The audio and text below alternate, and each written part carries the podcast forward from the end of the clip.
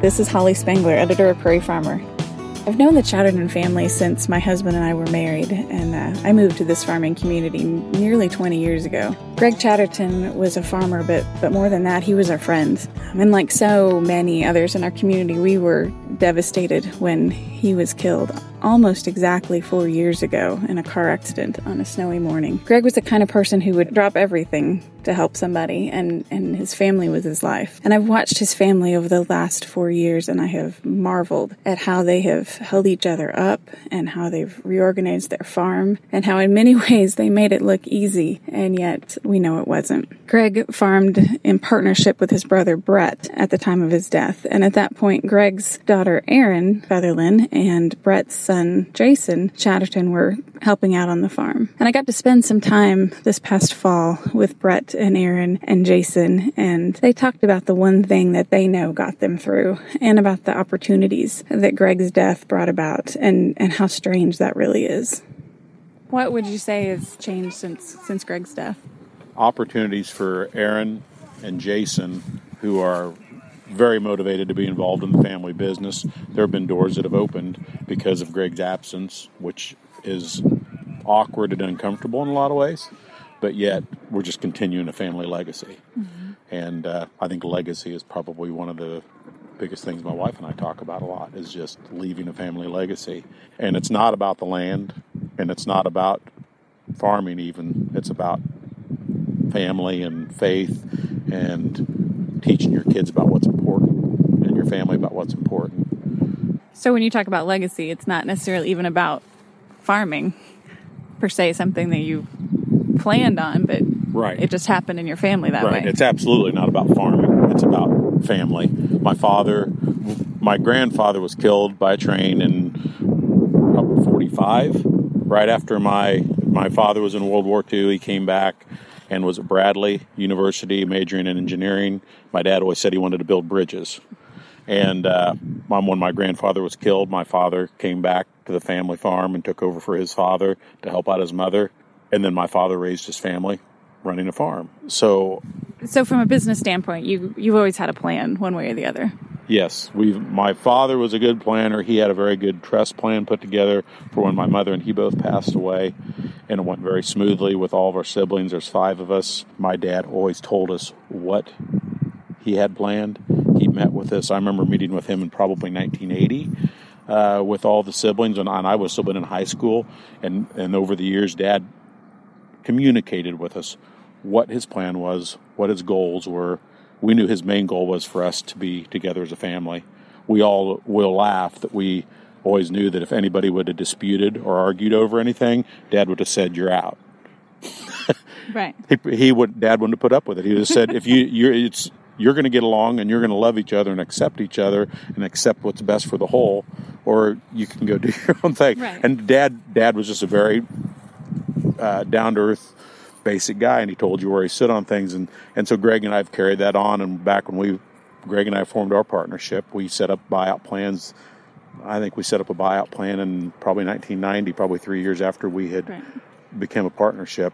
Uh, so that would be a message that I'd like to send to families: mm-hmm. is to learn to communicate and be honest and love one another. We love farming, but it's it's just where God has put us, and and if God moves us someplace else, closes the door on farming for some reason, we'll go raise our family and and pursue that godly legacy, and wherever avenue He plants us. So I. I, I don't feel like we want to be caught up in the, the farm that farming is what it's all about. We love farming; it's a great way of life. Here's another point to partnerships and family operations: give room for everybody to do something that's theirs. Mm-hmm. Uh, there are Yeah. people. There are. I, I think there are operations where there's the guy that runs the show, and everything goes through him. And Greg and I always tried to. I took care of hogs, and Greg really didn't have much to say about the hogs, and he took care of cattle. He did fertility. I drove a truck, and he drove a combine. Um, and Jason, and then we're trying to we're trying we're getting Erin more and more geared towards doing more stuff with precision and letting that be hers. We're working on that. Jason's making most of the farming decisions, and I still manage the trucks. And I, I really want to. I'm going to try to continue to do that to let them have theirs mm-hmm. and let them have their own successes and own fa- own failures. Sometimes that's hard to do when you're the the the buck the buck does stop with me, mm-hmm. you know. But to give them room, and I, I want to do that for them. Uh, and Greg and I always try to do that, and stay out of each other's way a little bit. Which I bet if you studied like successful business models and all, you know, non-farming stuff, I bet that's the way a lot of those are structured, don't you think? Oh, I mean, absolutely. You've got to have your area that you're responsible for. It goes for. down like this. Right. Yep. So you have ownership in it. Yeah. It's your thing. And and it. people people function better that way. Erin wants Mm-hmm. to have goals and have successes on her own. If I'm telling her what to do all the time, Right. it takes away that human desire to achieve things and to have success and have ownership and stuff. And Have some independence. yeah. you know, Erin, share about why you like farming, and, and that's part of why it works for Good for Our Legacy. That you can work.